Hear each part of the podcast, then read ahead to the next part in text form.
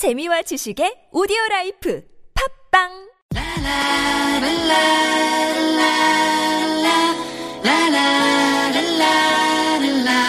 부끄러워할 줄 아는 세상을 꿈꿉니다. 은수미의 염치 있는 세상.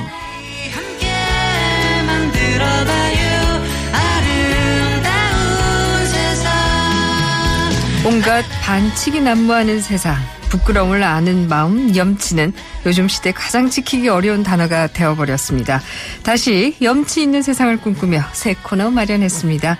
은수미의 염치 있는 세상. 네, 은수미 전 의원 나오셨습니다. 어서 오십시오. 예, 안녕하세요. 네, 그야말로 필리버스트 스타이시고 그 가날픈 몸으로 그 오랜 시- 시간 버티는 거 보면 참 많은 분들이 감동했었는데요. 감사합니다. 네, 요즘 그런데 염치 없는 사람 참 많죠? 아니, 그러니까 염치라는 뜻은 잘 아시잖아요. 네. 그러니까 인간으로서 당연히 할 도리 이거 그리고 부끄러움 이런 게 염치인데 이런 염치를 없는 정도를 넘어서서 중독 상태다. 네. 그러니까 염치 없음이 일종의 중독 상태가 돼버린 사회가 아닌가 싶은데요. 특히 이번에 청문회 보시면서 참 염치 없다 저 사람 네. 이런 생각 많이 하셨을 그렇습니다. 텐데 저는 7일 청문회 불출석한 안봉근 전 비서관께서 내신 그 불출석 사유를 보면서 네. 이분 정말 중독 상태다. 왜냐하면요. 네. 그때 불출석 사유가 국민에게 생중계돼서 본인의 사생활 침해 우려가 있고 네. 그다음에 대학 입시를 앞두고 있는 자녀에게까지 영향을 미칠 것이다. 이렇게 발언하셨어요. 네. 그런데 공직자로서는 할 수 없는 그럼 심각한 범죄 혐의를 갖고 있는 사람이 사생활을 운운한 것도 염치 없을 뿐만 아니라 우리가 세- 이 생각을 좀 돌려보면 세월호 아이들 사생활이고 뭐고 없이 죽음이잖아 죽음이었잖아요. 그렇죠. 네. 거기에 그 유족들 지금 사생활이 있으십니까? 더 나아가서 요즘 보통 시민들이 그래요. 일주일에 5, 6일 일하고 나서 쉬지도 못하고 주말에 촛불 들어야 돼요. 네. 또 내일은 탄핵 가결시킨다고 벌써 오늘부터 모여 계세요. 쉬지를 못해요. 그리고 이런 상황이라고 대부분 또 송년회 할 분위기 네. 아니다. 그러다 보니까 자영업자분들께서 힘들다고 하면서 그래도 버티겠다고 하는데 그런 상황에서 이 청와대 그다음에 이 최순실부터 시작해서 재벌 심지어는 공무원 조직까지도 짬짬이를 해가지고 네. 지금 사람들의 사생활 다 없애고 그리고 심지어 그 자녀들까지도 이렇게 힘든 상황에서 안봉근 전 비서관께서 네. 불출석 사유를 사생활 침해하고 자녀에게 끼치는 영향이었다 이렇게 말할 수 있는 건요. 네. 염치 없음이 아예 중독돼 있어서 내가 지금 무슨 얘기를 하고 있는지 모르는 거죠. 네. 전 이게 너무 좀 심각하다. 그래서 사실은 염치 없는 세상에서 염치 있는 세상으로 가는 게 마음 바꿔서 될 문제가 아니에요. 네. 시민들이 너 염치 없으면 죽어. 너 염, 염치 없으면 혼나. 이게 경험이 돼야 되거든요. 네, 그렇죠. 예, 그래서 그런 좀, 이, 우리 서로 얘기를 좀 해보자. 이런 네. 취지로. 그런데요, 예. 사실 저는 조금 이해하기 어려운 게요. 예. 수능을 앞둔 자녀 때문에 넣을 수 없다라고 얘기를 하는데 이미 성적표가 어저께 나왔거든요. 그럼요. 수능이 도대체 언제 있는데 수능 때문에 못 나온다고 하는 것인지 아, 이해하기 어렵고요. 사실 이 공직자 사람들만 염치 없는 것이 아니라 기관도 염치 없는 그렇죠. 기관들이 너무 많죠. 예, 저는 무엇보다도 그 반복적으로 그러니까 이게 염치 없음이 중독이 되면 되게 편안하거든요. 네. 이 편안한 기간이 저는 고용부인 것 같아서 네. 이번 베스트로는 고용부 특히 고용부 이기건 장관 얘기를 조금 드리고 싶어요. 네. 이분께서 지금 ILO 아태 총회에 참석하고 계세요. 근데 거기서 총회에 이제 발언해서 박근혜 노동개혁 을 계속하겠다. 이게 벌써 2년이 넘은 일이에요. 네. 이런 말씀을 계속 하셔서 참 저분 편안하시다. 지금 이 상황에서. 왜냐하면요. 사실은 박근혜 노동 개혁이 네. 최순실과 연관이 있다. 그 다음에 재벌 민원이다. 이런 얘기가 꽤 오래됐었어요. 증거도 그렇죠. 있었고요. 네. 증거가 뭐가 있었냐면 2014년 규제 기요틴 민간 합동회의 과제 접수 목록 이게 이제 국회에서 밝혀졌는데 그 목록에 따르면 기간제하고 파견 늘려가지고 비정규직 늘리겠다는 것은 정경련의 민원 사항, 사항이었고요. 네.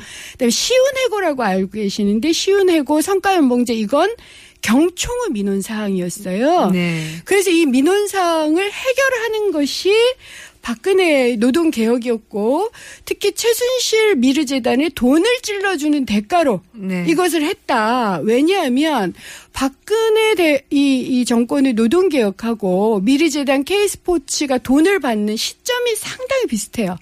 고 그때 같이 터졌었거든요. 네. 네. 그래서 그 당시에 노동부 장관도 아니 고용부 장관도 이 인정을 좀 하셨어요. 뭐라고 인정을 하셨느냐면 재벌하고 관계가 네. 있다 이러니까 아니다. 재벌이 100을 요구했는데 우리는 40 정도 해준 거다 이렇게 말씀하셨거든요. 네. 그러니까 100을 다 했으면 네. 야 일자리. 예 일자리 거덜났다.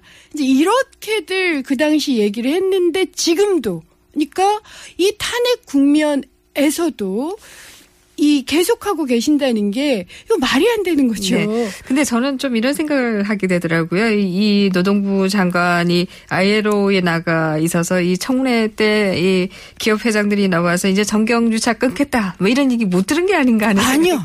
저는 예? 그런 건 보고를 받고 있고 이분이 네. 반복적으로 하신 거예요. 언제도 하셨냐면 11월에도 하셨어요. 네. 그러니까 탄핵 촛불이 막 이글이글 타오르고 그 당시 삼성물산하고 이 제일기획 즉 삼성 문제가 불거졌을 때 그다음에 어 국민연금 동원해서 삼성 승계를 밀어준 거다 이런 얘기가 나왔 던 11월에도 이 말씀을 계속 하셨거든요. 네. 그러면서 뭐라고 말씀하셨느냐면 국회는 탄핵이니 퇴진이니 이런 거 하지 말고 지금 그 노동개혁법 입법 이거 좀 밀어붙여야 된다 이런 말씀을 하셨던 거여서 네. 참 편안하게 염치 없음에 중독된 상태다. 저는 이렇게 생각해요. 그야말로 염치 없음이 소신이 아닌가 하는 생각도 어, 하게 되는데요. 예, 예. 근데 참 이 걱정인 게 에, 뭐 우리가 성장도 안 된다라고 얘기 기업에서는 하고 있지만 사실 일자리 정말 문제 아닙니까? 이 일자리 노동 개혁한다 하면 일자리 생겨난다 고용부는 이렇게 주장하는데 이거 아닌 거 우리 다 알고 있잖아요. 아니 그건 수치로도 밝혀졌어요. 고용부가 뭐 임금 피크제 하면 그 다음에 부모 일자리 줄이면 청년 일자리 늘어난다 이런 네. 얘기를 했거든요. 그러면서 13만 개, 15만 개 얘기하는 걸 실제로 최대한 해봤자 8천 개도 제대로 안 된다 4년간 이렇게 얘기가 됐고요.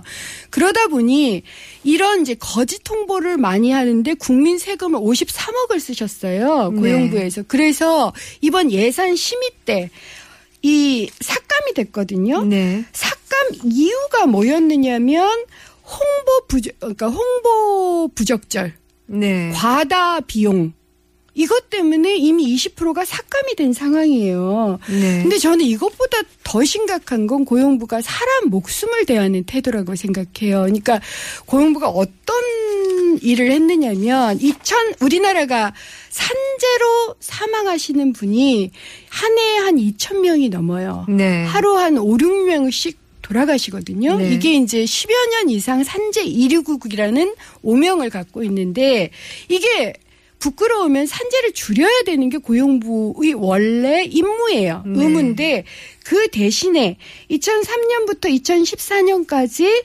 산재로 사망한 노동자 수를 속였어요. 네. 그래서 3,087명을 누락시켰으니까 연 220명 정도 돌아가신 분을 숫자를 속여버린 거죠. 네. 그리고 그 숫자대로 OECD에 보고하면서 산재가 줄었노라 지금 이렇게 얘기를 하고 계신 거예요. 그래서 고용부가 보고한 산재 숫자가 한 1,850명인데 실제로 이 산재 숫자는 2,000명이 지금도 넘어요. 네. 이렇게 거짓말 통계를 내놓으면 이에 대해서는 무슨 감사원이 조사를 하고 처벌을 한다든지 뭐 어떤 처벌은 없나요? 이렇게 계속 거짓말 해도 되나요? 아니 고용부뿐만 아니라 거의 전 기관이 지금 염치 없음 중독 상태가 아닌가 싶어서 네. 왜냐하면 이걸 국회에서 얘기를 했어요. 네. 고용부 상재 통계가 사실은 두 개 아니냐. 그런데 실제로 보고하는 거 하나만 보고하고 있다. 그리고 원래는 그러지 않았는데 2011년에 이걸 규정을 바꾼 거예요. 네. 그래서 어떻게 규정을 바꿨냐면 기존에는 다 산재로 인정되던 것. 그리고 지금도 인정된 것을 중에서 뭘 뺐느냐면 왜 돌아가셨는지 지금 사고가 올해 났어. 네. 내년에 돌아가신 분이 있잖아요. 예. 이런 분들을 내년 통계에서도 잡지를 않는 거예요. 네. 그래서 다 빼버리는 이런 눈가림을 했노라고 이 국회에서도 지적을 했는데 네. 지금까지도 안 고쳐져요. 네. 그러니까 정부 전체가 중독 상태인 거죠. 그야말로 모두 정부가 이렇게 염치 없는 일을 해도 되는지 이러고 세금을 계속 받아서 월급으로 써도 되는 것인지 정말 참 분노하게 되는데요.